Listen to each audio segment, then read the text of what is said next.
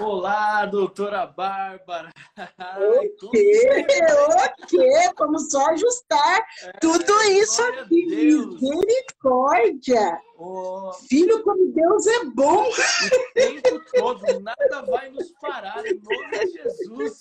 Vocês, vocês sabem que eu estava assistindo uma série chamada Green, né? Sim. E não sei se vocês assistiram, que fala sobre a igreja. Assistindo. E eu não esqueci. Ah, vocês assistiram? Assisti, assisti. Muito. A Adriana não gostou muito, ela ficou muito chocada, mas eu assisti. Também.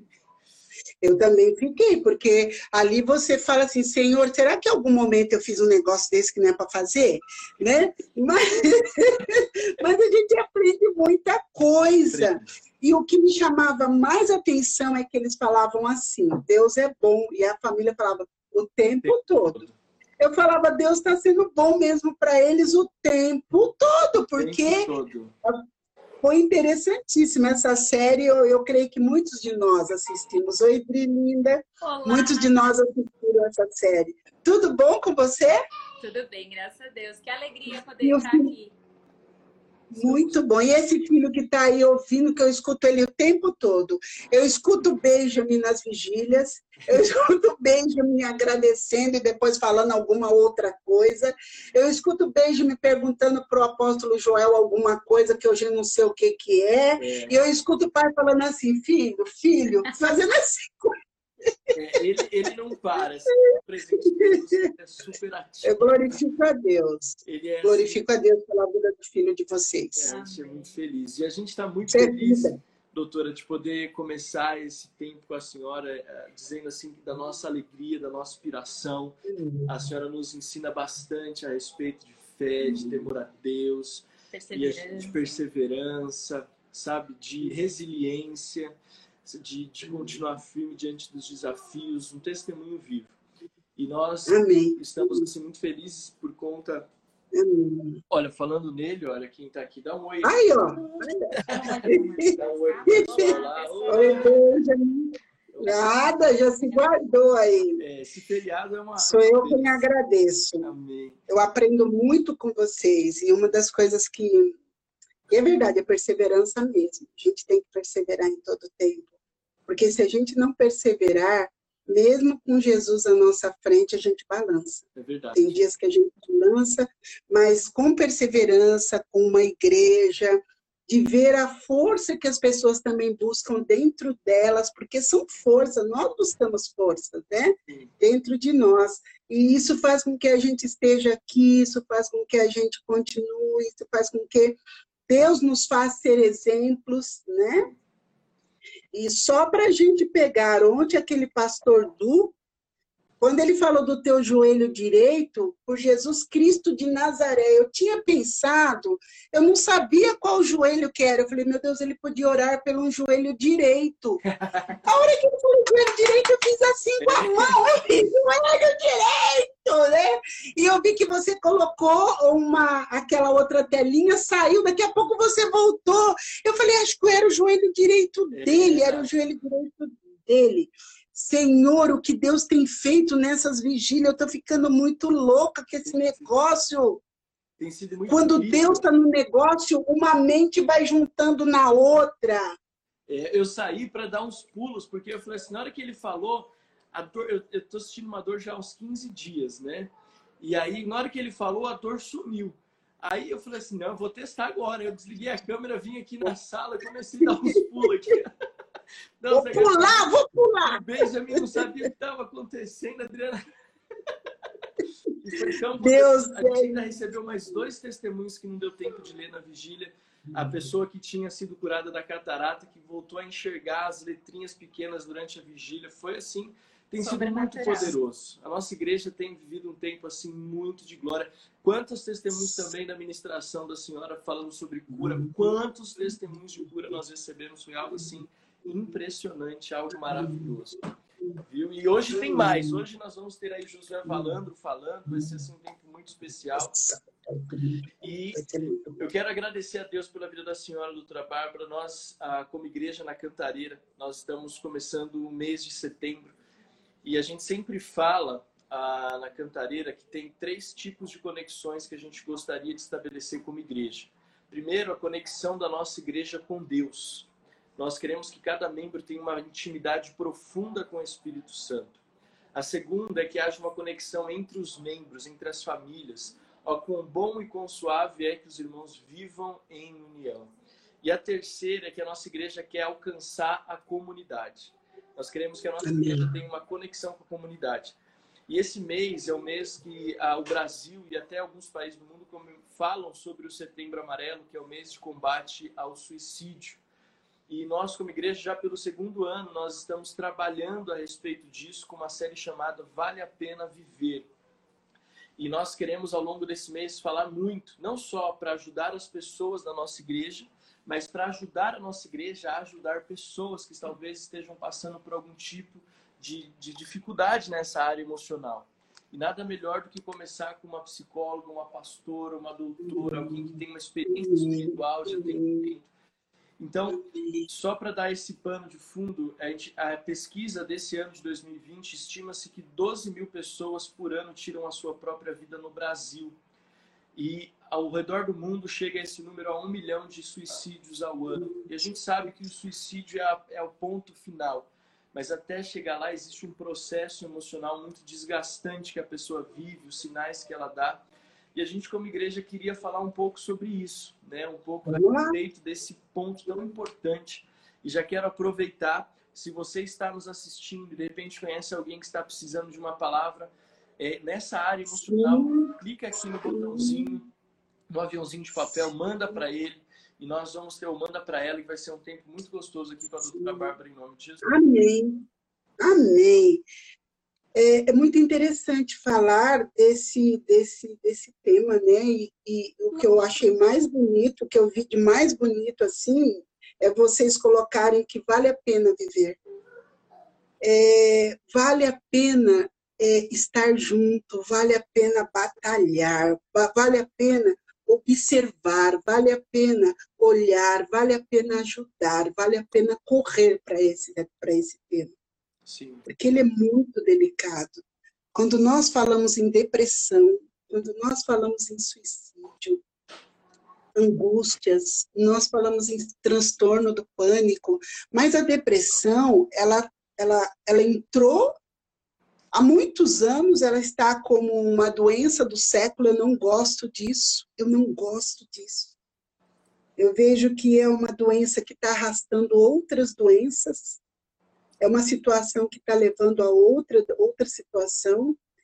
E esse grau de, de suicídio, esse número, essa porcentagem triste de suicídio, é, deixa o profissional da área da, da, da saúde mental muito triste. Eu, eu cada vez que eu estou aqui atendendo um paciente ou no consultório, esse ano quase não tive a chance de estar lá, cada vez que eu estou aqui na tela atendendo um paciente e que ele me fala, eu tive pensamento suicida, eu, eu paro e eu falo, Senhor, corre aqui comigo agora e fala alguma coisa para eu falar. Semana passada mesmo eu tive uma situação, uma modelo linda, linda, linda, linda, linda, independente da beleza externa, ela, a hora que eu abro a tela, ela já tinha me procurado algum tempo atrás, saiu e voltou, a hora que eu abro a tela, uma das primeiras coisas que ela me fala assim, eu tô tendo ideia suicida. Uau. E eu fiquei uns minutos olhando para ela assim, eu falei, mas, sabe, vamos lá, vamos lá, vamos lá. E aí comecei até brincar um pouco com ela para depois eu entrar na situação, porque é muito delicado. A verdade é que acho que qualquer um de nós, até independente da fé, é. Nós não gostaríamos de ouvir essa palavra. Nós não gostaríamos nem de ter essa sensação que isso pode acontecer. E a depressão é uma doença que, tá, que está aí. Que está aí. Não é bom falar, não é bonito, não é... Quem vive, quem, quem passa por depressão sofre demais. É um sofrimento que dói na carne. Quem tem dentro da sua casa alguém vivendo a depressão, algum familiar, sofre porque não sabe como lidar. né? Às vezes até ironiza, porque, ah, para com isso. Sim. Para com isso. E é esse para com isso que a pessoa fala, então, o que, que eu estou fazendo? Né? Então, não tenho nada que fazer, ela não está me entendendo, porque a depressão, ela também traz uma...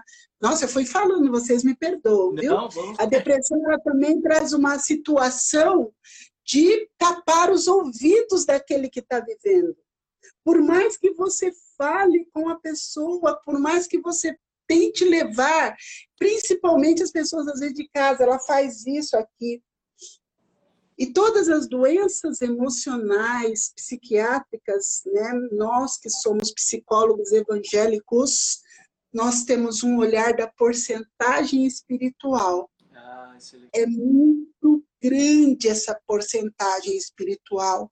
Então, nós temos esse olhar de quando esse ouvido está tapado, o que é que está ali encobrindo você? Né? Mostrando para você, não, vai por aqui, o caminho está aqui, não, vai por aqui, não escuta não. Então a depressão, ela tem uma, uma bagagem muito grande de dor. dor, dor, dor. O, que eu, o que eu achei interessante, que eu acho que é um ponto que vale a pena falar, porque assim, uma das coisas que a gente queria conversar com a senhora hoje, por exemplo, no começo, eram os pontos que levam uma pessoa à depressão. E eu acho que um detalhe que a senhora chamou a atenção aí, sobre dois aspectos que a senhora falou que nos chamou a atenção. Primeiro, que a senhora falou que é uma modelo linda. Isso significa que a depressão, as doenças emocionais, elas não, le não, não levam em consideração a questão econômica, a questão física, elas não levam até mesmo a questão da fé, que a senhora falou, né? Então, como que, como que é esse start? Assim, eu acho que é impossível dar essa resposta, mas como que a senhora enxerga esses pontos iniciais? O que leva uma pessoa a caminhar por essa, por essa linha, infelizmente? Olha... A depressão, ela tem N fatores, uma bagagem muito grande. Uma das coisas que várias situações levam o indivíduo à depressão. Eu posso ter uma perda, uma perda, e olha que coisa incrível, eu gosto de começar falando por aqui, porque pode ser até uma perda do trabalho. Nesse momento que nós estamos vivendo agora, é importante a gente ter esse olhar que uma perda de um trabalho, uma perda, ele pode levar esse indivíduo que é um, um, um provedor da casa, pode levar esse indivíduo a começar a ver situações dentro da casa dele, as situações, eu, olha como que é a coisa. E ele chega no momento que ele fala, eu não dou mais conta, porque a depressão é isso, chegar a um suicídio é isso, mas a depressão, ela fala, eu não dou mais conta, eu não estou conseguindo. E esse indivíduo, para fugir daquela perda, o que, que ele faz? Ele começa a não comer, ou comer muito, ou dormir, ou ou querer sair, ou que... ele começa a ter sintomas. Então, a perda, as perdas, né? A perda de um ente querido, nós estamos vendo muita gente com depressão nesse momento de pandemia, mas muita gente mesmo, porque teve perdas, perdas do ente querido, a perda do pai, a perda da mãe, a perda do irmão, e teve pessoas que teve mais de uma, duas, três perdas. Então, o grito hoje, o boom maior, são as perdas. Nós temos a depressão por, por situações familiares, pode vir de uma história familiar. Né? Aquela depressão que um, um avô depressivo, uma avó depressiva, a mãe depressiva, o filho depressivo, e se não corta essa raiz, se não busca cortar essa situação, vai de geração em geração. Nós temos isso de você olhar para gerações, você olha o pai, a mãe, o filho, tá todo mundo triste. Você olha aquele aspecto triste, você fala, nossa, eles são tudo parecidos, mas são tristes. Então você vê que, que a depressão, ela, tem, ela, ela, vem por, ela entra por várias portas. Ela entra pela porta de, de desprezo, ela entra pela porta da, da, do, da sensação de rejeição. A rejeição que vem, é muito lindo falar sobre isso, no sentido de mostrar essa rejeição que muitas vezes vem da barriga da mãe. Essa rejeição, quando as, por que, que nós temos muitas, muitas, muito suicídio na adolescência? Porque ele vem dentro de um caminhar, de um, uma sensação de rejeição, de alguma coisa que aconteceu, e ele vem, ele vem, ele vem, ele vem. Quando ele chega aos quinze, dezesseis anos, que é a hora que ele tem que buscar alguns, os valores dele também, ele não dá conta. Por que que nós temos tantos jovens depressivos? Porque pode estar a raiz aqui. Então, nós temos muitas raízes, que é o bullying, nos leva à depressão. É, a perda, as perdas nos levam à depressão. É, comportamentos abusivos, relacionamentos abusivos me levam à depressão. Né? E, a, e a gente vê esse, é, por que que o dentro, vou já pegar uma parte aqui, por que que dentro da igreja nós temos que estar correndo com os nossos jovens? Porque muitos jovens estão vivendo relacionamentos abusivos e eles vão entristecendo, eles vão entristecendo, eles vão entristecendo e eles não conseguem sair e enxergar que aquilo é abusivo. Né? Casamentos com relacionamentos dentro da casa abusivos. Então são tantos os, os motivos que me levam à depressão. O, o, os, a, a, tantas coisas, a, tantas coisas me levam à depressão. Você... Uma, uma, desculpa interromper. Existe uma, uma questão hormonal ou fisiológica também? Bárbaro. O que eu estou trazendo são situações circunstanciais aqui de fora. Porque um número muito grande das depressões, elas vêm daqui de fora para dentro. Elas vêm de fora, uma, um, uma, uma calúnia, uma, uma, uma discussões, uma, um olhar às vezes atravessado, tantas situações me levam aqui fora. Mas existem também aquela, por... nós vamos chegar lá na frente, então existe também a depressão que são orgânicas, né? Tem as depressões orgânicas por coisas às vezes que a gente fala, mas como que ele chegou na depressão? Uma anemia pode dar depressão. A diabetes pode dar depressão, né? Uma anemia profunda me leva à depressão. A diabetes pode me levar à depressão. A tireoide pode me levar à depressão. Por isso que, às vezes, quando você chega num médico, que ele olha para o seu pescoço, ele fala, vamos fazer os exames da tireoide? E você olha e fala, não, mas está tudo bem, você está caindo, você está descendo. Não, mas está tudo bem. E você vai ver, você está com problema de tireoide. É, é, câncer me leva à, à depressão profunda, né? Então, nós temos muitas doenças orgânicas, as disfunções hormonais nos levam à depressão. E uma coisa que, às vezes, a gente passa batido. A, a depressão, ela pode vir de, de, de momentos pré-menstrual para a mulher. É por isso que, às vezes, nós temos mulheres que dificilmente você vê feliz. Porque ela sai do ciclo menstrual, ela tá, ela, no pré-menstrual, ela entra numa depressão. Quando ela sai, outros fatores estão acontecendo na casa dela, ela continua nessa tristeza. Quando termina, já ela está no pré-menstrual de novo. Então, essas depressões, elas acontecem. Nós temos muitos fatores, tanto orgânicos como não orgânicos, né? Porque a gente fala de endógenos, que são os orgânicos. E, e por incrível que pareça, a gente pode falar, mas uma, uma diabetes, sim. Diabético pode ir para uma depressão, é hormonal. A tireoide, sim. A tireoide pode me levar para uma depressão, é hormonal. A anemia, sim. O aumento dos glóbulos vermelhos e outras coisas mais pode me levar à depressão. Então, nós temos também muitas doenças que nos levam à depressão. E dentro disso, eu só quero, eu quero só completar. Por que que nós perguntamos, mas o crente pode ter depressão? Pode. Pode. O crente pode ter depressão pelos problemas que nós passamos também no externo.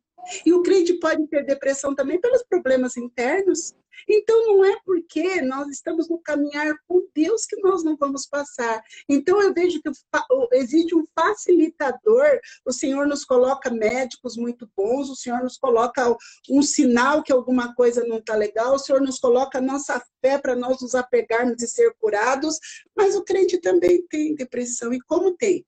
O que tem de pastores que se guardam, mas que estão vivendo momentos delicadíssimos, porque é, é relacionamento no casamento, é, é membros da igreja que às vezes não, não conseguem entender aquele pastor, é ele ter que segurar uma igreja com problema financeiro que está vivendo. Eu estou atendendo alguns pastores hoje que falam, como é que eu vou segurar esse problema financeiro? E que eu falo, você precisa ir no médico para tomar remédio, porque eu não vou segurar isso sozinho com você, se nós também não, não buscarmos uma medicação. E Deus está ali. sustentando para não ir para uma situação maior e, e triste. É, como... como é que a gente... Muito esclarecedor, né? Porque muito. Às vezes a gente acha que está lidando só com, com coisas externas, e às vezes é uma questão de cuidar um pouco da saúde, de ir ao médico com frequência. Sim. Como é importante haver esse equilíbrio, né? Do corpo, da alma e do espírito, né? Acho que quando as três coisas estão equilibradas, a gente consegue fluir em todas as áreas da vida de uma forma muito melhor, né? E eu queria saber posso, um pouquinho só, assim... Posso só completar um negocinho? Quando, então, quando ela é externa, quando essa depressão é, é, é... Como a gente fala que é o circunstancial, todos esses fatores que nós já falamos e tem muito mais. Quando ela é externa, nós temos como lidar com ela de uma forma até mais tranquila, mais incisiva, mais buscando, mais orientando, mais acolhendo, mais buscando trabalhar essas situações. Mas quando ela é, é endógena, quando ela é hormonal, é, muitas vezes nós precisamos de remédio. Né? Então eu quero deixar isso claro, que a medicação, ah, então porque você está tomando remédio, você não é crente? Não, existe uma disfunção orgânica aqui dentro do indivíduo. Isso. Tem, tem uma coisa que não está funcionando, deixou, tem hormônios que às vezes para de, fun de funcionar. Então ele precisa de medicação. Nós temos uma serotonina no nosso cérebro que controla o nosso humor. Ela está aqui. Então, se essa serotonina baixa por N fatores, se ela baixa, ele precisa de remédio. Eu preciso trazer essa serotonina aqui, ele precisa ter uma, a serotonina ficar bem, para ele poder entender todos os fatores que estão acontecendo com ele. Então, a medicação, quando ela é interna, quando, ou se aconteceu algum fator aqui fora, uma perda. Eu, quando eu tive uma perda muito grande, eu entrei em depressão. Né? Eu gosto de deixar isso muito claro. Eu, eu, eu, eu sou uma pessoa muito alegre, eu sou uma pessoa muito feliz, eu sou uma pessoa muito brincalhona, né? Eu chego na igreja, eu quero fazer, é porque Deus me coloca dentro dessas coisas. Vamos fazer, vamos puxar a mulherada. E eu tenho isso de puxar a mulherada. Eu tenho muito isso. Vem, não, vamos, vamos, tá tudo bem. O que liga de mulher chorando, eu falo, não, para o choro, engole esse choro, vem embora, né? Então eu tenho muito isso. Mas quando eu tive essa minha grande perda, eu entrei em depressão e eu pedia todo dia para Deus. O meu pedido para Deus era, Deus, me tira, me leva, me leva. E olha, com esse Deus que eu tenho dentro de mim, eu falava, me leva. E eu cheguei num médico que me deu medicamento. Ele falou, não, não dá mais. O meu cardiologista falou, eu vou te dar uma medicação, Bárbara, eu não, tô, não consigo mais te ver desse jeito. E eu cheguei em casa com essa medicação e eu que sempre orientei e falava para a pessoa, não, vamos para o psiquiatra, vamos para o psiquiatra. Eu olhei aquela medicação e eu falava, eu preciso tomar. Eu preciso para ver se eu me levanto. E durante algum, uns, um mês, um mês, eu tomei a medicação. E um dia eu falei, Senhor, eu já consigo lutar agora. Eu já não peço mais para morrer. Eu já não peço mais para morrer. É sinal que a medicação respondeu. Com a ajuda de Deus, Deus falou, procura um médico. Um dia me deu uma dor no peito, eu falei, eu tô morrendo, o que tem de casa? Gritei a Valquíria, corre, me leva para o hospital que eu tô morrendo. Porque eu queria morrer, mas eu não queria morrer, né? Aí eu gritei a Valquíria, eu queria morrer, mas eu não queria morrer. Aí eu gritei e me levou. E foi aí que o psiquiatra falou, o médico, o cardiologista falou, não, Bárbara, eu preciso te dar alguma coisa. Então é interessante que... as questões externas, né? Elas abalam o nosso físico. E, as, e isso pode... O externo trans, é, gera um problema físico mesmo. E aí a gente precisa da ajuda de um medicamento, de um médico. Sim, eu só muitas falar vezes algo assim, super interessante que eu prestei atenção, assim, doutora. E eu vejo, assim, que a questão da depressão, ela é uma questão física, emocional, mas também espiritual, muito séria. Porque, assim...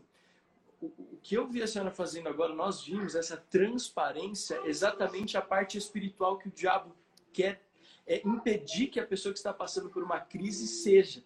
Porque quando você é transparente, você acaba impedindo que você receba ajuda, você acaba é, até mesmo se é, anulando, impedindo que Deus possa fazer algo na, na nossa vida. Assim, então essa transparência assim, é, é, é fundamental. Uau, fomos muito impactados por isso. Amém. Só queria completar, porque uma coisa vai puxando a outra. Na presença da grande perda, na presença de situações que podem vir, eu estou falando de, de, da, da perda, mas tem bullying, tem uma série de outras situações. Na presença da grande perda, na presença de uma grande situação externa, eu passo a querer, por mais que eu tenha um olhar, que o Espírito Santo esteja dentro de mim, eu passo a querer dar ordem para Deus. Deus me leva, Deus me tira. Eu quero, eu quero sair da dor, porque a depressão é uma dor. Eu quero sair dessa dor, Deus me leva, o Senhor me leva, o Senhor vai me tirar. Olha, Deus, eu não vou comer porque então eu sei que eu vou morrer. Então eu quero, para eu sair da dor, porque é uma dor desesperadora, para eu sair dela, eu começo a querer dar comando para Deus. Quando eu começo a me colocar na situação, Senhor, eu paro de dar o comando e falar, Senhor, então cuida de mim, cuida de mim. É espiritual, quando eu começo a tirar isso aqui, ó, e falar, Senhor, cuida de mim. Senhor, o que é para eu fazer? Me dá direção. Eu começo a melhorar. Procurar o médico é uma direção. Ser medicado é uma direção. Ter discernimento de quando você já precisa também começar a parar da medicação é a direção de Deus. Amém. Uau. É, eu vejo assim, né? Existe ainda, mas muito menos do que já existiu, um preconceito da parte dos cristãos quando se diz a respeito de depressão. Então, o que você diria para nós como igreja, pessoas, igreja, é, como nós devemos nos portar diante de uma situação de alguém que chega até nós dentro de um quadro de depressão? Como que, como que nós devemos nos portar? Essa pergunta é muito linda e ela é muito boa para nós, para a gente poder trabalhar. A primeira situação, te procurou, olha que lindo que você perguntou, vamos lá. A primeira situação, te procurou, é acolher. O que, que é o acolher? A pessoa chega e fala, olha, eu ando muito triste, porque é assim que chega. Eu ando muito triste, eu não sei, eu, eu acho que eu estou com depressão. Primeira coisa nossa, senta aqui, conta um pouquinho. Como é que, o que está acontecendo? Escuta, nós temos que ter uma escuta. A igreja tem, a igreja sabe muito bem acolher. Nosso problema, às vezes, é continuar dando direção. Mas, então, qual que é o nosso papel? Escuta. Em nenhum momento eu posso falar, ah, não, mas isso vai passar, isso aí vai, daqui a pouquinho você tá boa. Não. Meu papel é escutar e falar o que, que nós podemos fazer juntos. Eu estou com a tua dor. Eu estou com a tua dor. O que, que nós podemos fazer juntos? Porque no meio do que ele está falando, que não sei, não sei direito, ele está trazendo situações. É a casa dele que está dando algum problema, é o casamento que está dando algum problema, é os filhos que está acontecendo alguma coisa, ele está se sentindo rejeitado dentro da igreja, e ele está, ele está se sentindo não usado, porque todo mundo fala, não, eu quero sentar no banco, mas todo mundo quer trabalhar na igreja. Todo mundo gosta de trabalhar na igreja. A escola vem só para ouvir a palavra, você não é verdadeira. As pessoas querem que o pastor vá lá, as pessoas querem que a liderança vá lá e chama. Quantas mulheres nós temos que falam assim, ah, mas a doutora Bárbara não me chama? Eu falo, quem é a mulher? Pelo amor de Deus, pega. Vamos trazer essa mulher para fazer alguma coisa. Né? Então a gente tem que ter, a primeira coisa é a escuta, porque na escuta você está ouvindo que a casa está com problema, que isso está com problema, que a igreja está com problema, que ela não está gostando de você.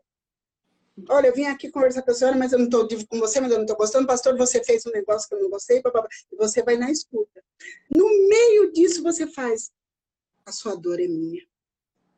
Nós vamos passar por isso juntos. Nós vamos passar por isso juntos. É, eu vou te ligar, eu quero te ver amanhã, eu quero... Esse é acolhimento, né?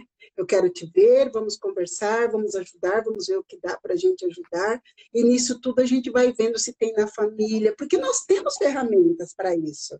A igreja tem dificuldade de entender essas ferramentas, mas nós temos. E buscar com a pessoa, então vamos ver, na sua família tem gente com depressão, na sua família tem isso, na sua família tem aquilo, que que eu, vamos pensar que é mulher, o que o seu ginecologista te falou? Que que, vamos pensar que é o homem, aí o que, que você está fazendo? Como você joga futebol, você não sei o que, você não sei o que, você passa em médico, você tem convênio, eu vou por aí. Então a igreja tem sim como trabalhar. E na igreja sempre tem, olha, às vezes até o assistente social, quem fez serviço social pode nos ajudar, né?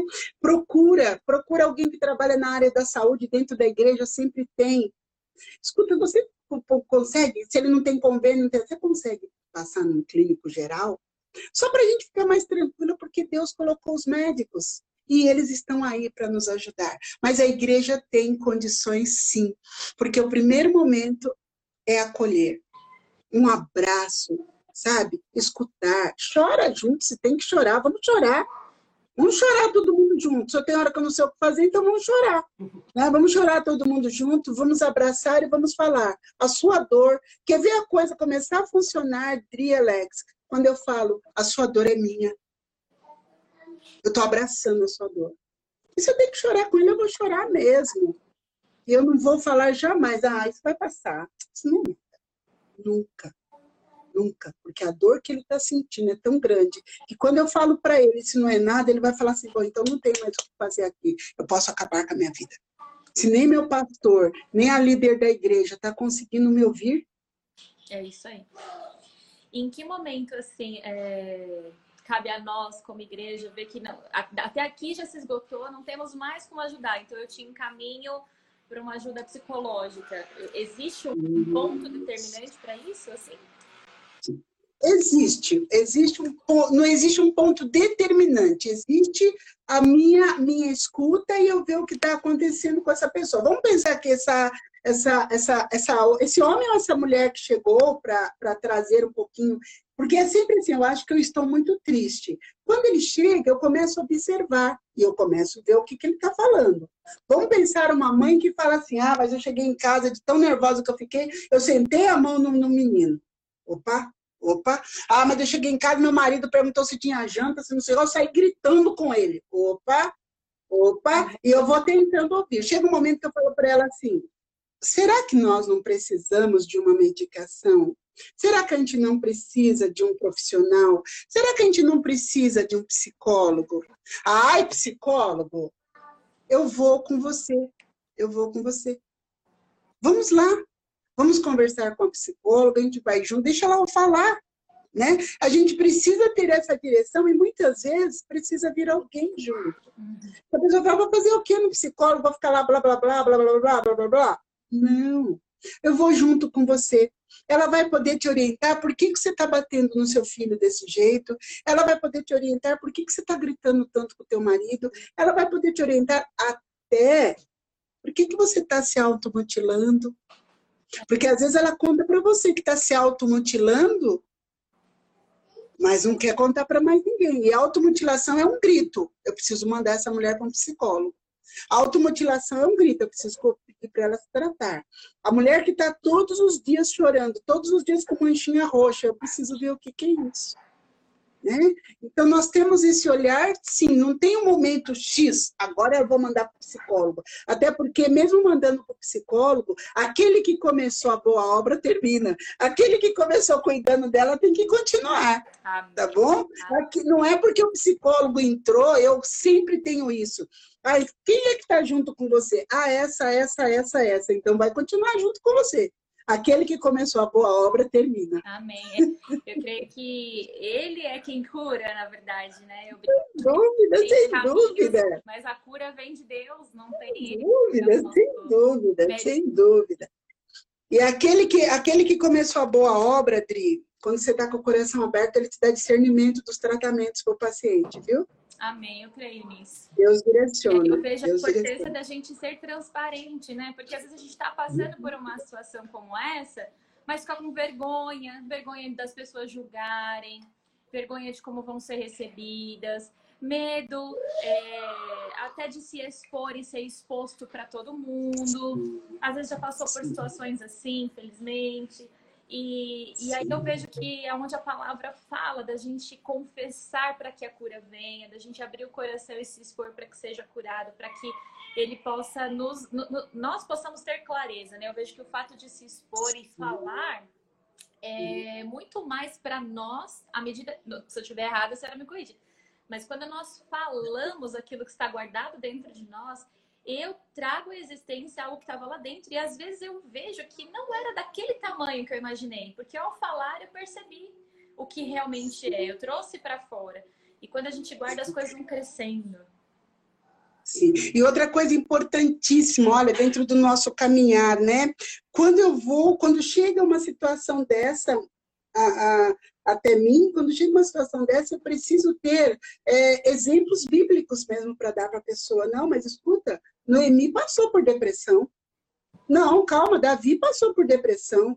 Não, não é assim, é, olha, existem tantos homens e mulheres da Bíblia, Elias passou por depressão, e eu tenho que buscar lá e falar para a pessoa, olha, vem cá, vem cá, olha, eles passaram por depressão, olha como, olha como aconteceu isso, olha como aconteceu aquilo, olha como foi por aqui.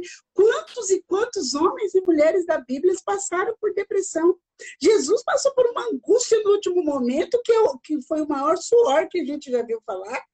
E, né? Então, o que, que a gente tem que ter? Pessoas que, da Bíblia, exemplos bíblicos para dar, porque nós temos que trabalhar em cima disso, e falar para ele, não, olha, Noemi passou e olha o que aconteceu com ela depois. Olha, Ruth passou, olha o que aconteceu com ela. Olha, Ana passou por depressão. Olha o que aconteceu com Ana aqui depois. Vem cá, vem cá, vamos então por aqui. E isso é uma ajuda muito grande, porque ele também começa a não guardar. Se as pessoas da Bíblia passaram e ficaram assim, por que, que eu, não, eu não vou melhorar? Eu também vou melhorar.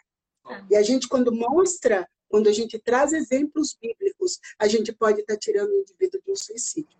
É, eu, uma das coisas que eu, Se acho, ele vem... eu vejo muito isso é que é, nós passamos por uma perda muito grande na nossa vida, a senhora acompanhou muito de perto, quando nós perdemos o nosso primeiro filho. É, foi uma situação assim, muito, muito, muito delicada, que nos ensinou bastante também.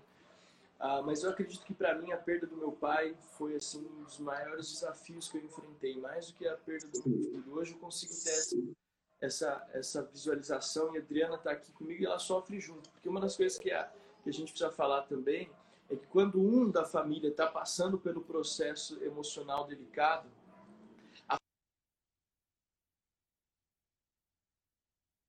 processo junto com aquela pessoa. Então você acaba tendo que lidar, é, porque a pessoa que está emocionalmente abalada, depressiva, o que que acontece? Ela, ela começa a se isolar, ela começa a ter atitudes, é, no meu caso, assim, meio antissociais, né? Você acaba é, não sendo mais aquela pessoa boa de grupo, você já tudo te irrita, tudo parece que é, não tá bom o suficiente. E uma... a gente está só aqui ajustando que, por alguma razão, o nosso carregador estava com problema, mas estamos aqui. Então, assim, uma das coisas que eu aprendi com essas perdas foi, primeiro, que a família passa com isso junto com você, né? Então, assim, um pode estar doente, mas os outros acabam lidando. Eu acho que com qualquer doença é assim, né? Mas a depressão, ela acaba atingindo, talvez, por ser a doença do século, acaba atingindo com mais... com mais força. E a outra coisa que eu aprendi também é porque a Bíblia nos ensina que os grandes homens de Deus, os grandes homens de Deus, Davi, a senhora falou, Elias, o grande profeta Elias, e tantos homens de Deus passaram por situações na sua vida que, se nós formos olhar friamente hoje com um olhar mais clínico, é uma, são relatos bíblicos de, de depressão, né? E entender, e eu aprendi o seguinte, que É, passar por esse momento não é uma vergonha, porque biblicamente falando, esses homens passaram por esse processo, mas também tiveram o privilégio de serem tratados pelo Espírito Santo de Deus. Aí eu acho que vem aquele entendimento maior do que é o Espírito Santo Consolador na nossa vida. Então, é, eu entendo que nós vamos olhar para essa questão. Eu até falei na igreja, domingo agora, na primeira série, que não é um assunto tão legal de se falar, né? Mas é preciso, porque senão a, a, a gente vai acabar deixando, fazendo vista grossa para um assunto que está tomando conta da igreja, que está tomando conta da sociedade. Não é um assunto prazeroso, mas é um assunto necessário. Ensinar a igreja que na Bíblia, homens de Deus e mulheres de Deus passaram por isso. E que se eles venceram, nós também temos em Deus condições de vencer e de superar esses desafios, né? Olha que interessante. Muito lindo, uh, Alex, quando você fala da perda, né? Nós começamos essa, esse bate-papo nosso aqui, muito, muito rico mesmo. Nós começamos falando de uma perda. Eu comecei falando até de uma perda, né? E como essa perda foi difícil, eu até trouxe mesmo com Deus, com esse Deus que está aqui dentro, eu falava, não, Senhor, me leva. Eu comecei a dar ordem aqui. Então, quando nós passamos por essa depressão, quando nós estamos... Eu quero também deixar uma coisa bem clara. É, você não precisa falar eu sou depressivo, de jeito nenhum. Eu estou passando por um momento. Eu estou passando. Não precisamos pegar isso como minha bandeira, eu sou depressiva. Por favor, em nome de Jesus. Eu estou passando por um momento. Então, quando nós estamos passando por esse momento, seja ela orgânica ou não orgânica, nós estamos passando, nós precisamos ter Claro, claro, claro, que a família também começa a viver esse momento de, de depressão. E a família não sabe lidar, não adianta, a família não sabe. Mas por que, que você está grosso desse jeito? Por que você está parecendo esse cavalinho? Por que, que você está desse jeito agora? Mas o que, que foi? Porque a dor da depressão, a dor da perda é algo que... Meu Deus, eu olho para tudo e nada tem cor, nada tem. Tirar o que era... Por mais que a gente esteja na presença do Senhor, e a gente até fala, Senhor, o Senhor levou, o Senhor levou, o Senhor levou. Eu entendo que o Senhor levou, mas o Senhor levou. A gente entra nessa situação. E quando você... vai passando o tempo, porque o luto ele tem o tempo primário, ele tem até seis meses, o, prima, o luto primário são seis meses. Antes de seis meses, não adianta a gente querer que a pessoa fique boa, saia alegre, saia batendo palmo, não adianta, antes de seis meses não adianta. O primeiro momento da dor para ela descer são seis meses. Então é esse consolador que me segura nesses primeiros seis meses. Porque se não é o consolador me segurando nesses primeiros seis meses, eu fazia outra bobagem. Opa, eu não dou conta, porque a dor é muito grande. Então o que que é importante? A família nesse momento... É buscar também saber, porque precisa ser orientada. Eu, Bárbara, eu procuro não ter grandes conversas no luto dos primeiros seis meses. Eu procuro só ouvir. Eu procuro ouvir o meu paciente, eu procuro ouvir, ouvir. Não adianta falar para ele assim, ah, então amanhã, quando você chegar na igreja, já vai mudar tudo. Ah, vai, vamos ouvir música, vamos não sei para onde. Você não quer fazer uma viagem? Não adianta, Nessão. Que ele vai olhar para mim e vai falar, ela também não está entendendo a minha dor. É. Aí fica uma entender barreira. A dor, uma barreira, entender a dor do luto é eu olhar para ele, escutar e fazer para ele assim, eu estou buscando te entender mais. E a família muitas vezes não tem isso, porque está todo mundo com a perda. Né? Perdeu o pai, perdeu o eixo da casa. A mulher perdeu, os filhos perderam, todo mundo perdeu. A avó perdeu, todo mundo perdeu. Então está todo mundo muito triste. Só que para cada um é importante isso. A perda, ela vem de um jeito. A nossa base familiar pode ser a mesma, mas a nossa estrutura emocional é diferente. A nossa estrutura emocional já vem da barriga da nossa mãe. O primeiro filho, ele vem de um jeito, o segundo filho vem de outro, e assim vai. O primeiro filho, ele tem uma, uma forma de enfrentar os pais, uma forma de lidar. O segundo filho tem outra. Um é mais chororô, outro é menos chororô. E, de, e cada um enfrenta a dor de um jeito. E é, o casal precisa ter esse olhar. O casal precisa ter esse olhar. Aquela a dor do outro, eu só tenho que escutar, estar junto, abraçar e falar. Eu estou buscando esse grande entendimento e eu estou junto com você. Se é para bater a cabeça na parede, vamos bater os dois agora, sabe? Se é para ficar grudado aqui, deitado o dia inteiro chorando, vamos chorar os dois. Porque esse tempo de luta, ele vai passando, esse consolador vai me organizando, que é um remédio. O Espírito Santo é o maior remédio que eu tenho para a perda. Outras situações também existem, e é ele que vai ficar coordenando. Mas a perda, só quem passou, e muita gente já passou pela perda, que sabe por onde que o Espírito Santo vem e me segura. Uhum. É isso mesmo. E eu, eu falo assim, né? É, a gente tem que chorar a, a dor do luto todos os dias, mas tem que chorar no lugar certo. E o lugar certo é aos pés de Jesus. Então, todos Sim. os dias eu choro, choro, choro, choro, tudo que tem que chorar. E eu sei que cada dia eu vou chorar um pouco menos. né? Sim. E assim o processo que Deus vem, vem trazendo de cura. E eu me lembro que na perda do, do nosso filho, para mim foi a, o meu momento, né? De, eu, eu não digo que eu entrei em depressão, mas eu passei beirando o vale da sombra da morte, dei a curva e voltei. Sim, sim, mas todos sim, os dias sim. eu chorava muito e... Eu lembro que passado assim, uns três meses, mais ou menos, eu, eu, eu gritava para Deus, eu falava, Deus, por que, que o Senhor não tira essa dor de dentro de mim? Eu não aguento mais chorar, eu já entreguei, eu já, eu já entreguei ele para o Senhor, né? O que mais eu preciso fazer? Porque às vezes a gente acha que é automático, né? Eu vou dizer que aceito e a dor vai sumir, não é assim, né? E, é. e aí Deus falou pra mim, filha, eu não posso te curar porque você não quer. Eu falei, como não, Senhor? Se eu estou te pedindo para o Senhor me curar. E aí eu, o Senhor falou claramente ao meu coração, ele falou assim, a dor é tudo que te restou, então você tá agarrada na dor, você não solta ela. Então a dor para mim era a, a concretização de que algo aconteceu, de que ele existiu e de que, e se eu não, não soltasse ele, é, não, não soltasse, mas se eu não sentisse dor, era como se eu esquecesse dele e não desse valor ao, e não desse significado ao filho que ele foi, apesar de ter ficado três dias comigo. E ali Deus falou comigo isso, que às vezes a gente se prende à dor, porque é tudo que nos resta. Às vezes a gente se prende à dor pra, porque a gente quer dar valor para aquilo que aconteceu. Às valor. Vezes a gente se prende à dor por uma segurança, para que ninguém nos machuque de novo. Então vai ser minha defesa, o meu lembrete. Quando na verdade a gente precisa soltar a dor e deixar que ele venha nos curar, né? Deixar que o Espírito Santo trabalhe em nosso coração para que a gente de fato receba essa cura. E isso não vai deixar de significar o que o meu filho foi, isso não vai deixar de... As lembranças, elas vão sempre existir, as memórias boas, elas vão existir, o legado vai ficar.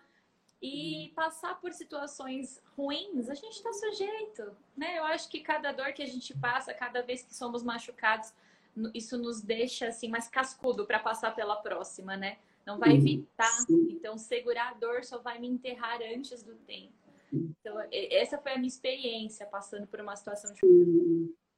Mas essa, essa é o, esse é o caminhar. Quando eu, eu, eu não entrego, quando eu não saio, quando eu continuo com a dor, porque a dor se torna, às vezes, um, um troféu para eu mostrar. Tá vendo como eu gostava? Tá vendo como eu queria? Tá vendo como eu... Tá vendo o que tá acontecendo? Viu? Porque eu... A depressão, as perdas também tem isso. Eu quero esconder... mas eu quero que o outro veja também que eu não estou bem. Então, eu até deixo de começar a fazer outras coisas, porque eu não estou bem, eu perdi. Você não está vendo que eu perdi? Né? Você está vendo que eu perdi, mas você então entrega. Não, mas eu já entreguei, mas quem perdeu fui eu. A partir do momento que eu começo a entender o que Deus está trazendo para o meu coração, filha, entrega essa dor na minha mão. Entrega a dor na minha mão. Porque a valorização, o valor, a saudade você vai ter, mas entrega a dor, né? É, eu lembro, Dri, dentro desse seu caminhar, que são o caminhar seu e do Alex, que eu, que eu vivi isso uma parte com vocês, eu vi isso com vocês. É, é, eu, eu, eu consigo entender também como Deus me, me tratou dentro da depressão que eu tive, quando um dia eu, eu sentei, Eu sentei na frente do computador, onde eu tinha foto do Rubem. Eu sentava ali todo dia para chorar. Olha o que, que Deus, o que estava acontecendo. Eu estava fazendo daquilo ali um ritual. Eu sentava ali para chorar. E um dia eu sentei e falei, Senhor, e Deus falando para mim, tira essas fotos. O que, que você está fazendo com essas fotos? Mas eu falava, não, foto não tem nada a ver. Eu sou uma pessoa cristã, foto não tem nada a ver. E eu deixava aquele monte de foto ali. E eu sentava na frente do computador dele para chorar. E abria lá, ligava, olhava assim, ficava ali, e vinha choro horas. Um dia o Senhor me falou, tira essas fotos. Tira essas fotos. E aí eu olhei e falei, ai, Senhor, será que eu vou conseguir? Aí eu chamei, chamei a, a, a Valquíria aqui, falei, começa a pagar, me ajuda a pagar, me ajuda a pagar, me ajuda a pagar. Dei um seguinte, me ajuda a pagar. E no outro dia, eu sentei na frente do computador. E fiquei parada, falei, Senhor, então me faz ser feliz novamente. Uau. Me faz ser feliz. Então tira isso, o Senhor já pediu para pagar, eu já paguei. Então agora o Senhor me faz ser feliz de novo, porque eu preciso continuar vivendo. Naquele dia, naquele dia, foi algo assim. Olha, eu chorava todos os dias. A pessoa falava para mim, ai, o Rubens era tão legal, né? Eu já falava... Naquele dia, Deus falou, a saudade, a saudade fica, porque você tem memória. Deus não tira a nossa memória, Deus não dá Alzheimer assim. Não é isso. Deus não dá amnésia para o povo dele, muito pelo contrário. Deus deixa a gente porque é testemunho. Deus deixa a nossa memória, Deus deixa a nossa lembrança, porque é testemunho para mostrar para o outro. Se eu conseguir passar, em nome de Jesus, você passa também. Naquele dia eu falei, Deus, então me dá, me dá uma alegria, porque eu quero continuar vivendo. E daquele dia, o choro foi embora. Aleluia. É aquilo do choro pode durar uma noite. Né, Dri? Alex, é aquilo que o choro pode durar uma noite. A noite pode ser seis meses, a noite pode ser quatro meses, a noite pode ser oito meses. Eu não sei essa noite de cada um, a noite de cada um. Mas eu sei uma coisa, que essa tristeza, essa depressão, ela é essa noite. Eu vejo luz no final do túnel quando eu falo, Deus, é o Senhor que está comigo. Porque eu preciso continuar vivendo. Eu perdi o pai, eu perdi o filho, eu perdi o marido. Mas, Senhor, então põe-me, coloca à frente, eu sou testemunho. O Senhor quer esse testemunho vivo? Então me coloca, eu preciso levantar pessoas no seu nome. É. Eu preciso levantar pessoas em nome de Jesus, porque eu sou um instrumento. É. Eu sou um instrumento que estou de pé. Eu nunca atendi tanta mulher que perdeu o marido quanto eu atendi naquela época. É. E eu falava assim, cada uma que ligava, eu falava, meu Deus, o Senhor está vendo que eu não tenho forças. E Deus falando, como que não? Olha você passando pela dor. Olha você como é que está comigo. O dia que eu me alegrei, começou a desaparecer as mulheres também que perderam. Mas é porque a Bíblia fala, o apóstolo Paulo fala, quando sou fraco, aí sim é que sou forte. Porque essa então, força vem de Deus para nos sustentar nos momentos mais difíceis. Não é? O dia, que eu, o dia que eu me alegrei, elas também se alegraram, foram embora. E eu vejo isso com muito carinho. Nós somos testemunhas vivas que o Senhor deixa. Ah, eu tinha uma dor? Tinha. E hoje eu tenho o quê? Hoje eu tenho uma lembrança, hoje eu tenho uma saudade. Nossa, meu pai era um homem muito legal. Tinha dia que meu pai era assim, tinha dia que meu pai não era. Meu pai foi esse homem que me fez, foi esse homem que me colocou aqui. Olha quem eu sou. Um dia eu sou mais alegre, outro dia eu sou mais rabugento. Meu pai me colocou aqui, sabe? Meu pai me deu. Olha, olha o homem que o Senhor fez. Então é isso que a gente tem que ter. Eu tenho que ter essa lembrança. O meu pai comia isso, meu pai gostava disso, eu gosto disso também, sabe? Mas comer com alegria. Não é comer daquele jeito. Não, eu como com alegria, né? A internet aí deu uma paradinha de novo. Mas é isso, povo que está me escutando, eu creio que muitos estão me escutando. Tem uma, uma mensagem aqui que coloca, é uma dor que não pode, que você não... É uma, é uma dor que... Quatro filhos, amo meus filhos, eu estou vendo aqui. Eu estou falando, né? É, deixa eu ver se eu consigo conectar novamente, porque saiu... É... É importante a gente ter esse olhar, é importante a gente ter... Eu vou aqui colocar de novo. Deixa eu ver se a gente entra.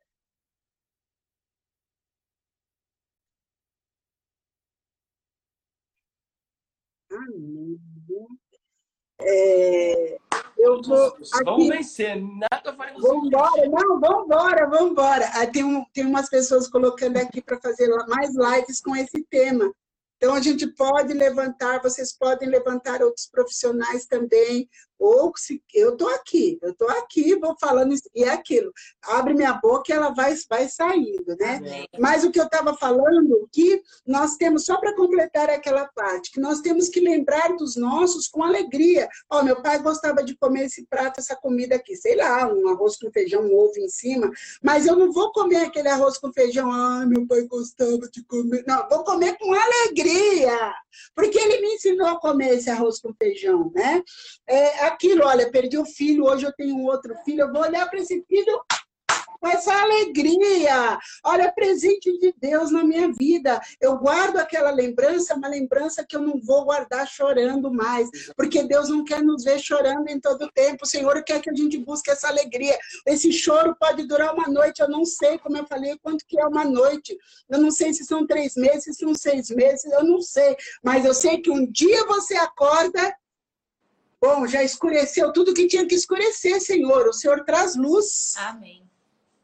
Sabe? Eu começo a olhar aquilo e falar, agora eu vou. O dia que eu falei, Senhor, me dá então essa alegria. Eu saí com isso mesmo, eu fui comprar roupa e eu comecei a viver, e eu fui comprar sapato que eu gosto, e eu comecei a fazer as coisas da igreja que eu estava fazendo de qualquer forma, porque parece que ninguém estava vendo que eu estava com perda, estava pedindo para eu levar a palavra, estava tá vendo que eu estou doente, né? O dia que eu fiz... não tá vendo que eu tô doente, né? Então, no dia que eu me levantei, que eu falei isso pro Senhor e que eu deixei de cultuar a foto, porque eu estava cultuando uma foto, o dia que eu deixei isso e falei, então me alegra, as coisas começaram a ser diferentes. Amém. Tem lembranças? Tem, mas tem lembranças muito saudáveis. Amém. Olha, doutora, a gente assim, foi muito, muito edificado. Eu acredito que a gente poderia avançar as horas para falar a respeito desse assunto. E não é por causa do assunto, na verdade, né? Não é por conta do assunto, mas é por conta da pessoa que está ministrando e compartilhando esse assunto. Eu quero dizer o quanto nós fomos edificados nessa, nessa segunda-feira. É... A nossa, a nossa igreja, como eu falei no começo, a gente está nesse mês ah, do Setembro Amarelo. O tema da nossa igreja para esse mês é Vale a Pena Viver. Então, ah, todas, as, todas as nossas agendas para esse mês de setembro vão ser voltadas nessa área. Primeiro, porque nós queremos que, se existe alguém no nosso meio que precise de uma ajuda, um suporte nessa área, eles possam encontrar. Mas também já pensando numa visão missionária, de dar ferramentas para a nossa igreja, para as famílias da nossa igreja, para que eles possam auxiliar outros.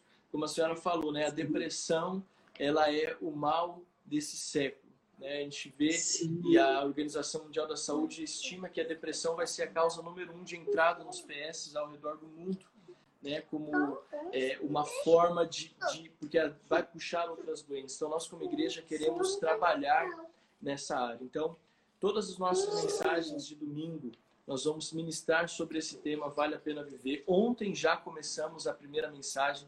Quem quiser assistir, por que vale a pena viver? Nós falamos sobre três razões. Primeiro é porque Deus amou o mundo. A segunda é porque não existe mais culpa e condenação. E a terceira é porque Deus nos dá uma esperança de futuro.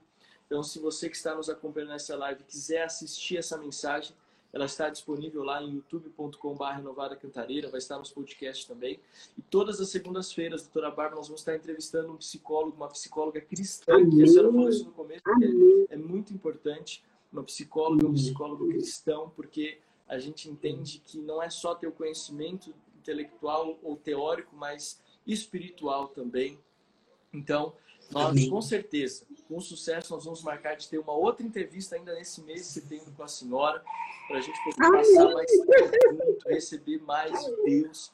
E pedir para que a senhora, então, nesse, porque eu estou falando isso porque a gente já vai perder a aula, já vai encerrar a live, né? Amém. Mas eu queria que a senhora orasse liberando cura e liberação, amém, de vida sobre cada pessoa que está conosco, no nome de Jesus. Amém. O Salmo, o Salmo cento e dezenove, vinte e oito fala, minha alma consome-se de tristeza, fortaleça-me, Senhor. Fortaleça-me. Então, independente de qualquer coisa, sendo orgânica, não sendo orgânica, fortaleça-me, Senhor.